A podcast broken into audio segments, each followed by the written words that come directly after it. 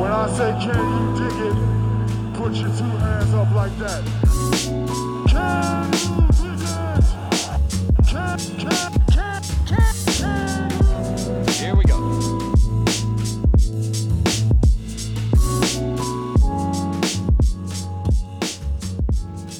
Hey everybody, it's been a little while, but we're back with an episode of Can You Dig It, a podcast by silverscreenenrolled.com. I am one of your hosts, Christian Rivas, joined by, or I should say reunited with Jacob Rude, because it has been a minute since we've done a podcast together, Jacob. It feels good to be back.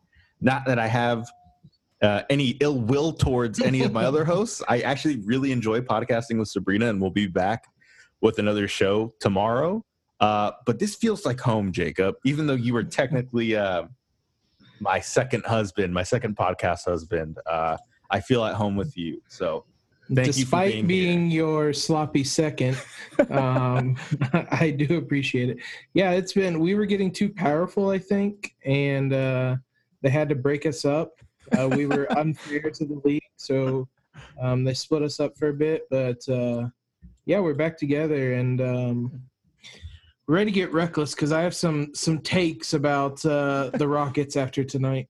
Well, okay, so for anybody that didn't stay up to watch a Game 7 of NBA playoff basketball, I'm sorry. I'm assuming you have a really important job, which is, you know, in this economy, a very good thing. Congratulations. Mm-hmm. A hat tip to you. But it was, I mean, if you don't have to get up early for your job or don't live on the East Coast, I don't know what you were doing, because it was loads of fun, and not just like good basketball fun. It was like, what is this kind of fun? Which is, I think, the most, like, that's the best kind of fun when you're watching basketball. It was substantially better than the Nuggets Jazz Game 7. Like, they reached the final score of Nuggets Jazz by the end of the third quarter. The Rockets and Thunder did tonight. So after watching that horrendous game on Tuesday, Wednesday's Game 7 was substantially better. But, boy, the ending of that game was as horrendous as I can remember. They were awful. And that is great news for the Lakers, because the Rockets and Thunder were really just playing for an opportunity to lose to the Lakers in the second round. And if you want to clip that, put it in your little receipt box, that is fine. I have supreme confidence in the Lakers coming out of this. I mean, we've talked about in depth before how fearful we are of the Rockets as a threat in the playoffs. And I think that's still kind of true. My thing is, Anthony Davis is playing out of his mind right now. And if he's making shots at the rate he is, which, you know, I don't know if anybody can make shots at the rate he is forever. And LeBron James is playoff LeBron James. Feel pretty good. The Rockets still don't have a big. The Lakers have a few. Dwight Howard's gotten some good burn in the playoffs, and I'm sure he's going to want to show out against his former team. A lot of narratives at play here, but before we dive into any of that, the second round preview stuff, which our colleagues on the network have done already some, let's talk about this game and this league, because, boy, did it feed me on Wednesday. So let's start with the game as a whole. Lots of fun.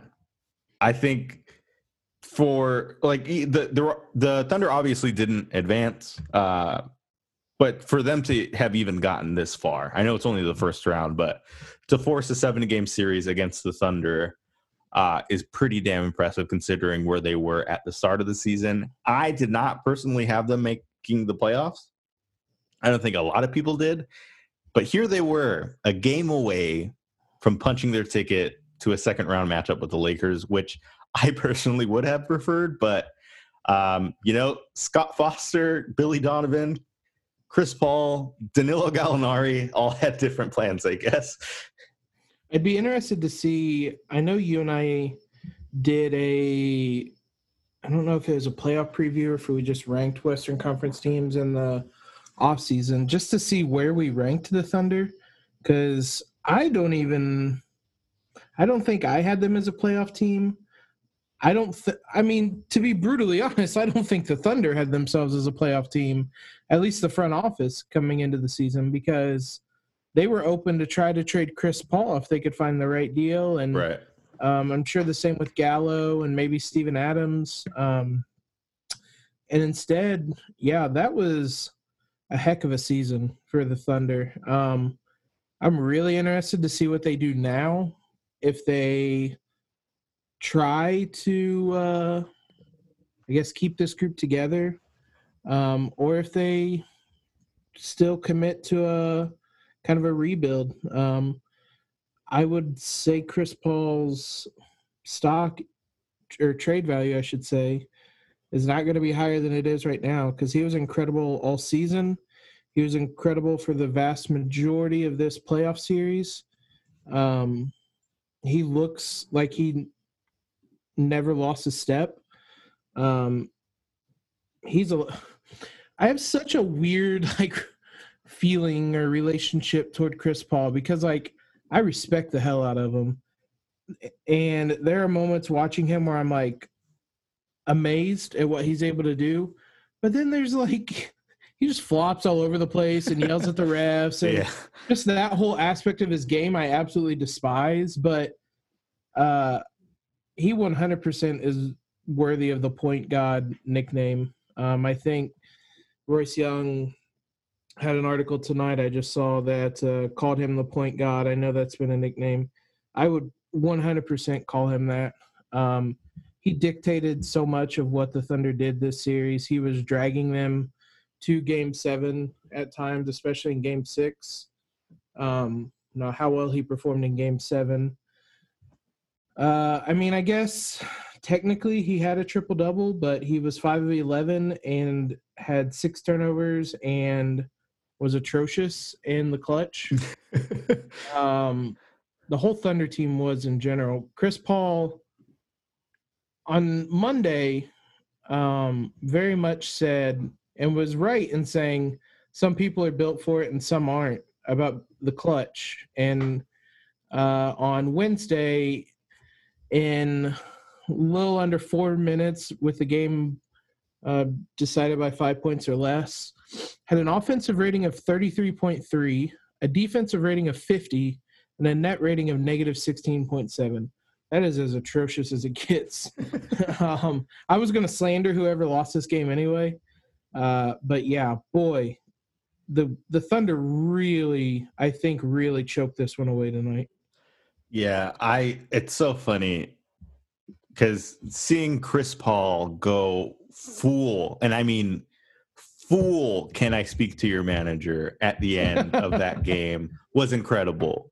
We've seen it at various points of his career, but this is Game 7, playoff life on the line, probably the most he's enjoyed playing with the team in a while. Just really you know what Chris Paul reminds me of is when you're playing Monopoly or a board game with somebody and you have house rules and they're just that's not how you play it. Play by the book. Yeah. Scott Foster played with house rules, I think. And Scott Foster's always playing with house rules. I think I've always felt a certain type of way about Scott Foster, but this tweet from Mark Spears that is a quote from Chris Paul, I'm going to read it because every time I read it, it gets more and more unreal. Mark Spears tweeted, "Thunder guard Chris Paul says referee Scott Foster made a point to tell him before the Game 7 loss to the Thunder tonight that he also reffed his Game 7 loss to the Spurs in 2008 when CP was with the Hornets." End tweet. Why in God's name would a ref tell a player that before a game unless he was confident that he was going to influence the result again? So I tweeted this during the whole insanity at the end of the game. You may have seen it. It's a question I want to pose to the listeners as well. Who has more irrational self-confidence, Scott Foster or Jordan Clarkson. So, okay. I think they're probably on even ground. The difference is Jordan Clarkson could be subbed out as much as he hates it. Jordan Clarkson's least favorite rule in the NBA playbook is that there are subs. Scott Foster can't be subbed out. Whatever you get with him is what you get. You can't argue it. You can save yourself from Jordan Clarkson. Scott Foster is a one-way ticket to hell, basically. It was a truly odd game. Like Lu Dort's almost saved the Thunder season. Lu Dort's had the most field goal attempts in this game for both teams. He was 10 of 21. Next closest was Russ at 9 of 20. He had 30 points. I believe the exact stat was players 25 and younger to have 30 points in a Game 7 are LeBron, Kobe, Lu Dortz. Just esteemed company. I guess that means Lu Dortz is destined for MVPs and titles. My nickname for him is Dort Mall, play on Darth Maul. I also tweeted that he is built like when they do the Fry Cook Olympics in SpongeBob, the big muscly, the guy that just goes out and goes, ah, that is what Lu Dort looks like to me. That guy is jacked. The most jacked NBA player I've seen in person, with no disrespect to LeBron James and Dwight Howard, who are very strong men, is Josh Hart, which that might surprise a lot of people, but that guy is built like a sack of potatoes, and in a good way. Yeah. He I don't know what percentage of body fat he is, but it's less than zero. Like, he is straight muscle. But it was... It should be... I mean... It should be a good sign to Laker fans, I think, because Lu Dort, as good as he was offensively, was incredible defensively, not just tonight, but this whole series. And James Harden was, I thought, useless for most of tonight. It should probably be a good sign to Laker fans that Lu Dort was able to get so far inside James Harden's head that he...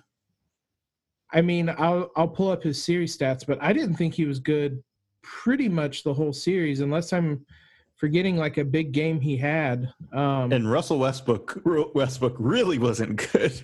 No. I don't have obviously I don't have the last 3 minutes of the game on hand, and this is in an audio platform, so I can't play it even if I did.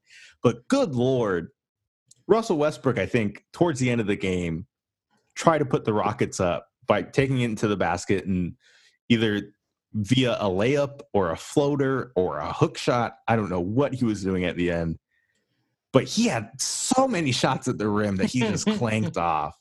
And I understand the expectation is not for the Rockets to be an elite rebounding team, but every time it clanked off of the rim, me as a non-Rockets fan, seeing the rebound get grabbed from the way it bounced off of the rim just broke my heart for Russell Westbrook. So yeah, not a great series for either of them, and definitely not a great Game 7.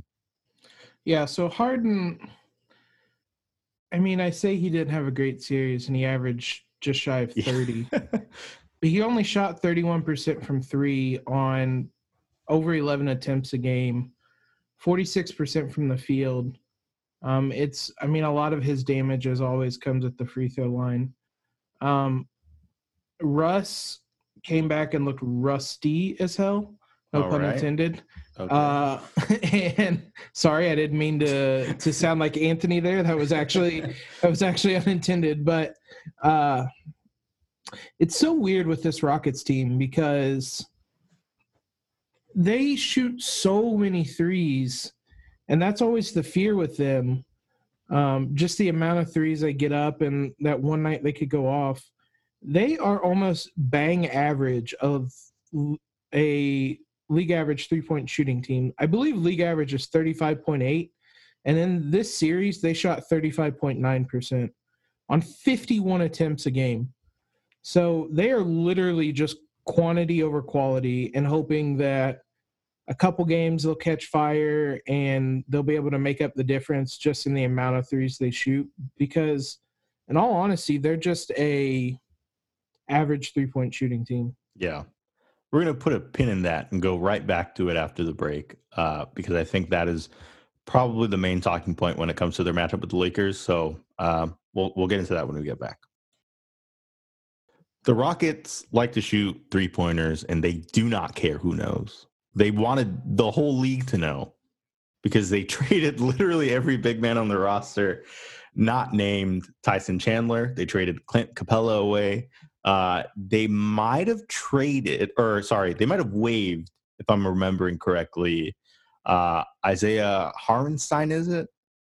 I think he might still be there. Nene, I think, was the one they may have gotten rid of. I don't even know who the big men left on. They don't play, so it seems kind of pointless to remember them. But, yeah, I don't remember who's all on their roster. The point is they are a prolific three-point shooting team, even if they're not a great three-point shooting team. As Jacob mentioned, they average 51.3 attempts per game in their playoff series. Actually, 51%. Sorry, I was still looking at the non-updated stats on 35.9% shooting from the field.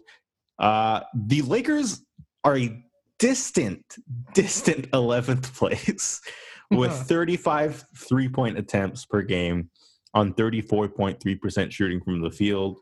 From three-point range. I think that is my biggest concern more than anything going into this series is perimeter defense and three-point shooting. When the Rockets are hot and making their three-point shots, they are a very scary team. When they're not, they're an average basketball team because they're kind of limited to what they can do on offense beyond make open three-pointers, which, again, with the talent they have on the roster, it's designed for them to succeed in doing that, unless you count Russell Westbrook. But beyond that, sorry, go ahead. Well, I was just going to say, I would go a step further and say that they're a bad basketball team when the threes aren't going in, because that is their game plan. Yeah. And they, by getting rid of the center position, they're basically just sacrificing rebounds and saying, we're going to make more threes and you can get rebounds. They get destroyed on the glass pretty much every game, and they just assume that the three-pointers they make are going to compensate for the rebounds they don't get. And like you said, at times when they go in, they're a really scary team. That's just always the worry with them, is that if they – in a seven-game series, if they get hot two or three times, then it's a really close series. So it's kind of playing with fire a bit on both sides. Like the Rockets, I guess for whatever reason, decided this was their best chance at winning a title. The numbers seem – at least the analytics, the metrics, if you want to look at 538, all that stuff, seems to think that that's the odds or the analytical approach to it. But after watching that first round, I mean, like you were saying earlier to clip it, you can clip this, but I'm not worried about the Rockets after watching that first round. Yeah, I think, okay. So the argument for the Rockets is three-point shooting, James Harden, and if he looks better than he did on Wednesday night, Russell Westbrook. Because earlier in the season, the Lakers had trouble with Russ because he's basically like a point center. He just bullies his way in the paint. And there's nothing that many of the Lakers bigs can do about that. Now, I wrote about this earlier in the week. The first time we saw Kyle Kuzma look good on defense, or look at least impressive on defense, was the night the Lakers were really struggling with Russ in their first matchup with the Rockets. And Frank Vogel said, what the hell? We'll throw Kuz on him and see if he can disrupt him with his length. The answer was yes, he could. He moved his feet well, put his arms up, and made life pretty hard on Russ. and was a big part in them winning that game. Kuz is a more disciplined defender now. He has to worry less about defending Russ on the perimeter.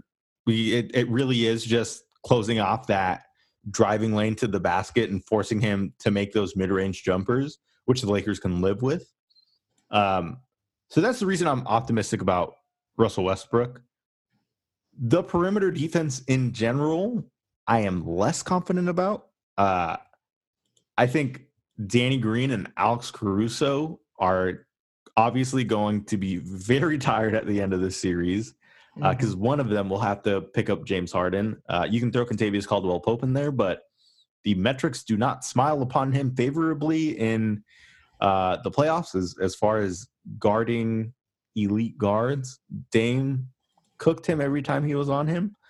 So in that regard, I am worried, but I don't know if I said it on air. It's everything's a blur. It's like James Harden said about the last 3 minutes of that game. It's all a blur. I don't remember.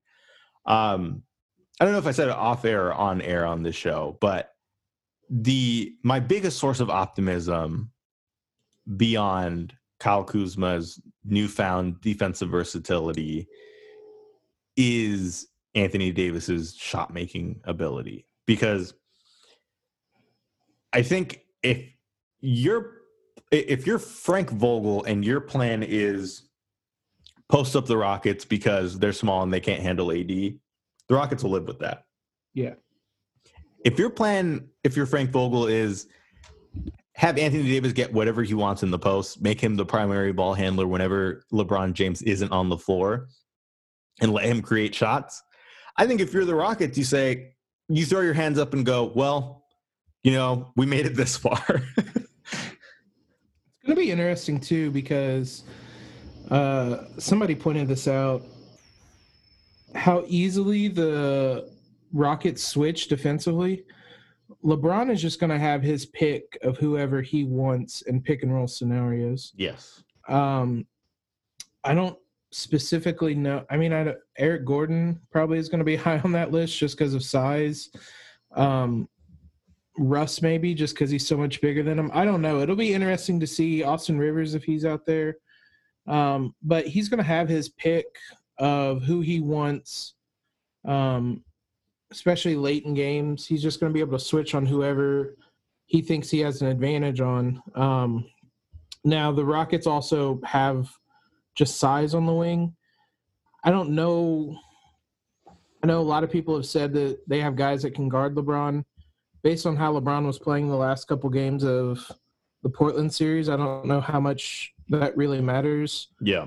Because him and AD, like you mentioned about AD earlier, him and AD were incredible by the end of that series. It's going to be the same thing with AD, really. He can manipulate it however he wants to get whoever he wants on him.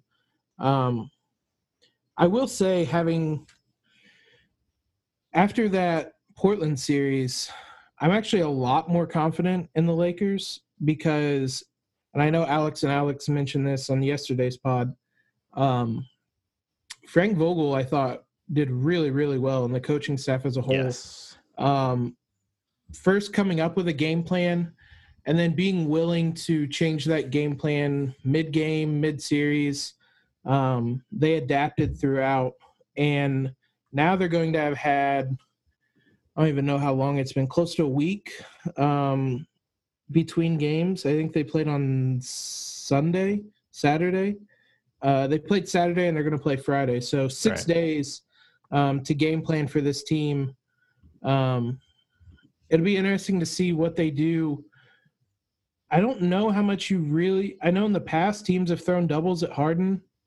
He's not playing all that well. I don't know that you necessarily need to do that right now, but I'm just kind of interested to see, do they maybe play some zone and dare them to kind of shoot them out of the zone, with especially how average they've been. I'm also curious to see, do they stick with the two big lineup from the start? Can they get away with that at the beginning of games, or do they basically just tell AD, listen, you have to play center in this series. He's not banging with anybody in this series. PJ Tucker, but I mean, he has about a foot on him. So I don't know. I'm really interested to see how Vogel and the coaching staff attack this Houston team, because it's such an odd team. But I mean, they've had a week to prepare for him, so I'm going to be really, really kind of fascinated by that. The other thing I am really interested in beyond just the AD matchup, and I already know, I almost feel stupid saying it, but I'm going to say it anyway. If there was ever a time for Rondo to come back into the lineup and be a factor out of the pick and roll, it is this series. Because if you're going to win this series, you're going to run a lot of pick and roll. And Rondo, for all of his faults, knows how to play the pick and roll with Anthony Davis, like as well as anybody on the team except maybe LeBron James. Again, I know it's crazy. If he's used sparsely and when James Harden and Russell Westbrook aren't on the court, I think he adds some value to this specific series. That being said, I want to note that Alex Caruso got more ball handling duties in that first round, particularly out of the pick and roll, and was very successful in doing it. Outside of he had a rough start to game 5. I almost said game 6, but that's giving Portland too much credit, I think. And he looked good. Don't know if he's the guy. I still think whether it's Waiters or Rondo, or LeBron, obviously. As long as there's a ball handler on the court next to him, I always think that's when you're going to get the most out of him. But for this next series, if Rondo gets JR's minutes that he's been getting, which is around 15 minutes per game, and they're all with Anthony Davis, that would not be the worst thing for the Lakers. Jacob, you probably disagree. I do not blame you. This is really just me trying to give Rondo the benefit of the doubt, because I think, especially in the first game, watching that game, I thought, boy, wouldn't it be nice if the Lakers had somebody that could handle the damn ball that wasn't LeBron James. And I know a lot of us felt that same way about the first game against the Clippers. I personally would have preferred it to be Dion Waiters in both of those situations. Dion wasn't even on the Lakers the first game of the season, but it would have been nice. I don't know if we'll see Dion again. Waiters Island is underwater right now. I think. What was that? Sorry, I broke up. I think we'll see Dion this series. I mean, I think the reason they didn't play him last series is because CJ and Dame were basically playing 42 minutes a night, and at any second could just go off for 12 straight points. This series, that doesn't exist. I would say Dion and JR both will get. I mean, JR did get kind of an oddly high amount of playing time. I'd imagine that's where most of Rondo's minutes will come from, is the minutes JR. But I think Dion will play less. There'll be less minutes for Dwight and JaVale, I think. Good point. More minutes for, I think it'll almost be game by game. Markieff maybe a little bit. Kuzma maybe a little bit. Maybe even Dion. Dudley. I don't know if you read, but our own Sabrina Merchant wrote a really good column on Markieff Morris's value to the team so far, and the premise of it was that he's kind of just been a neutral value for the Lakers. And I think obviously there's I don't know.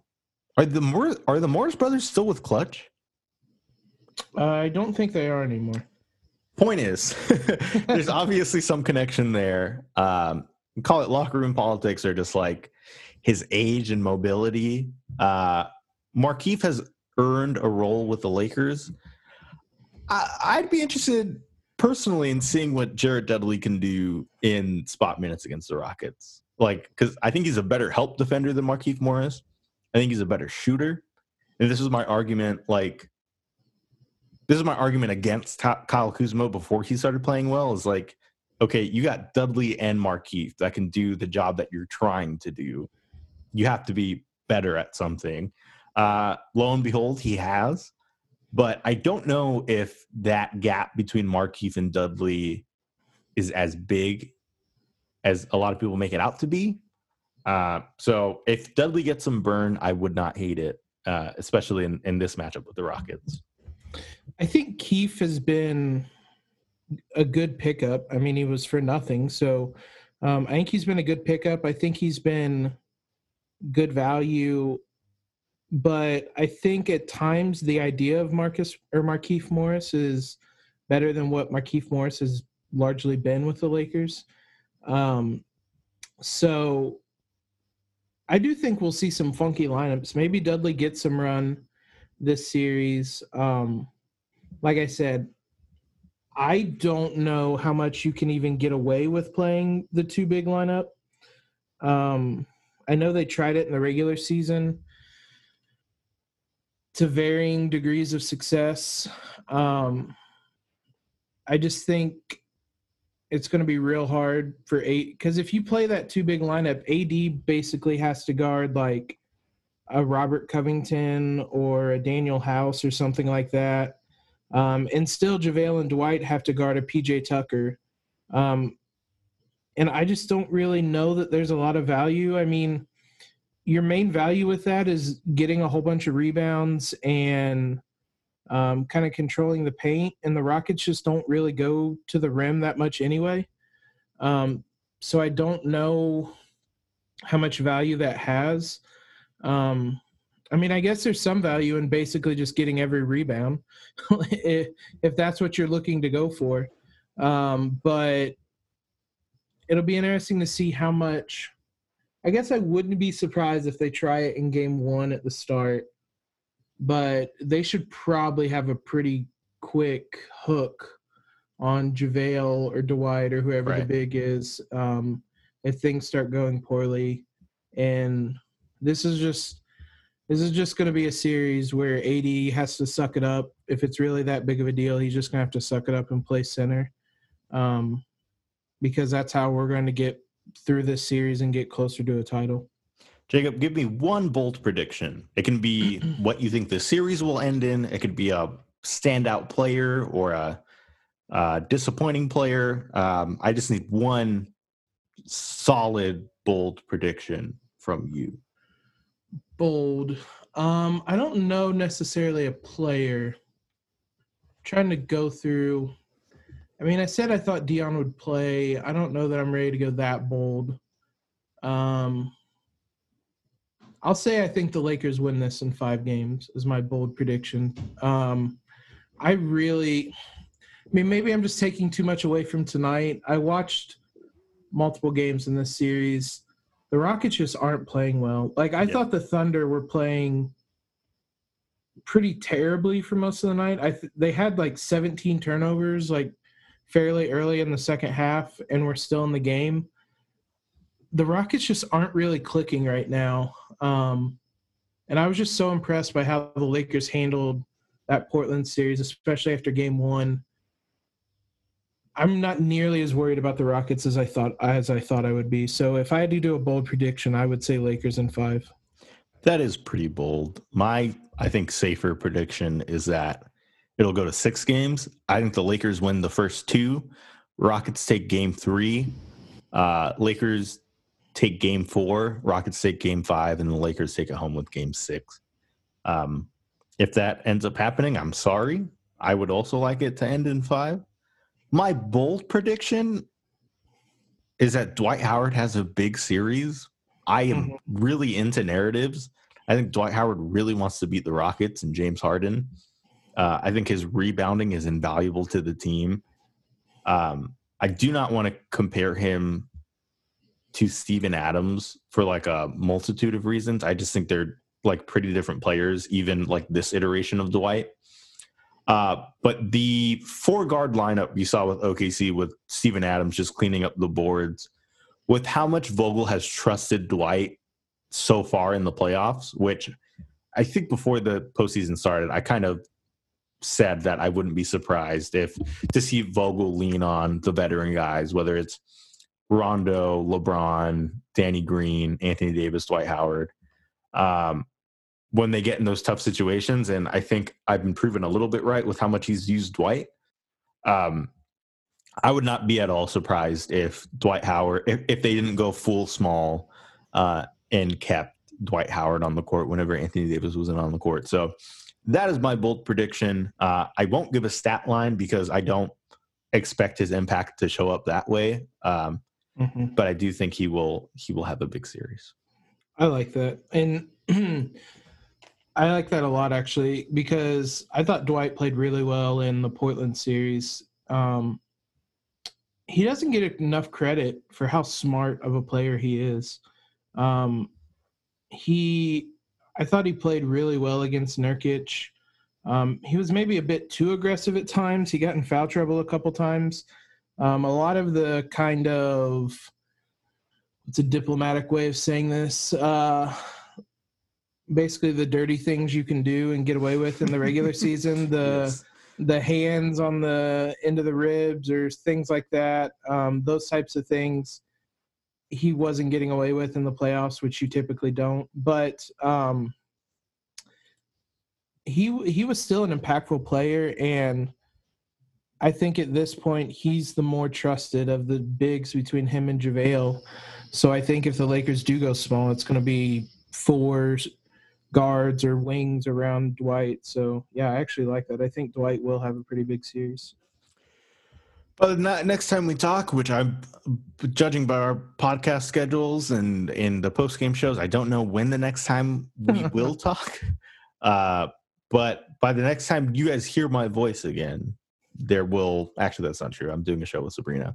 Next week when we're back with a show, the Lakers will have already played a game against the Rockets. Hopefully none of our predictions look too silly. But if they do, you know – can find us on Twitter at Rad Rivas or at Jacob Rude.